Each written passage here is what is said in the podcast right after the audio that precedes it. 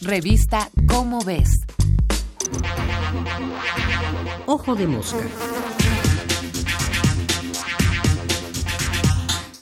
Las mentiras de la pandemia.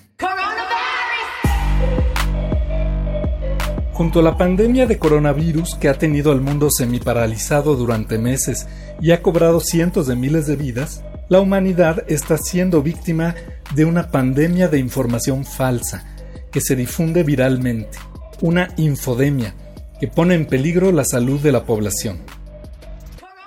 La información falsa siempre ha existido, pero la aparición de Internet y las redes sociales permitió que se convirtiera en un problema grave, y más en momentos de crisis como los actuales. Veamos tres ejemplos de desinformación sobre el nuevo coronavirus. 1. La idea de que el virus fue creado en un laboratorio.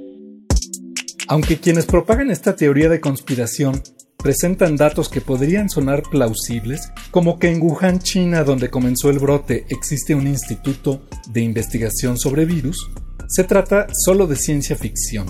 Los estudios de la estructura genética del SARS-CoV-2 y de sus parientes cercanos demuestran tajantemente que no pudo haber sido producido artificialmente, y además nos muestran con detalle su evolución natural.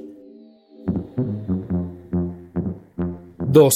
La idea de que usar cubrebocas es inútil o hasta peligroso.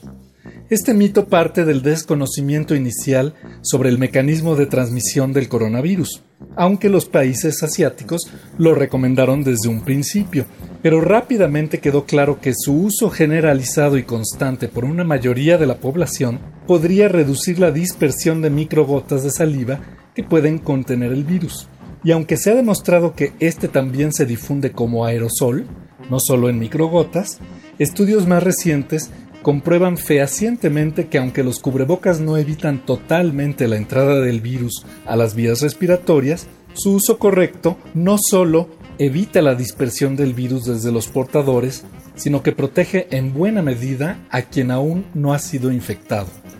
En conclusión, el uso masivo de cubrebocas puede reducir notablemente la tasa de infección en una población. Oponerse a ello con argumentos como su incomodidad, el derecho a no usarlo, o con falsedades como que produce acumulación de dióxido de carbono, es absurdo, y negarse a recomendarlo es irresponsable.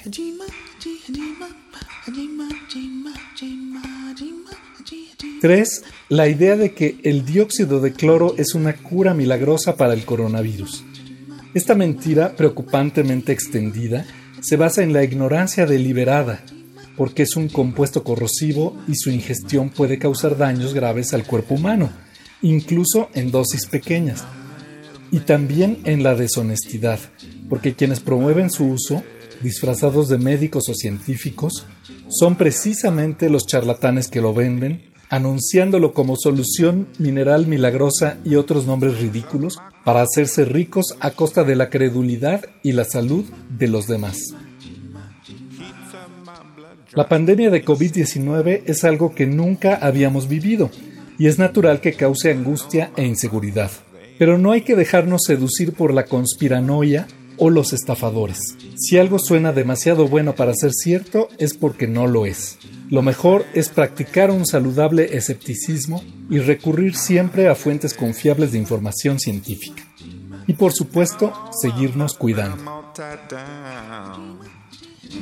Este fue Martín Bonfil Olivera. Nos vemos el mes que entra en la revista Como ves con otro Ojo de Mosca. Ojo de Mosca.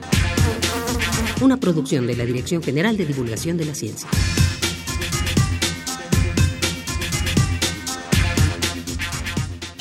Revista Cómo ves.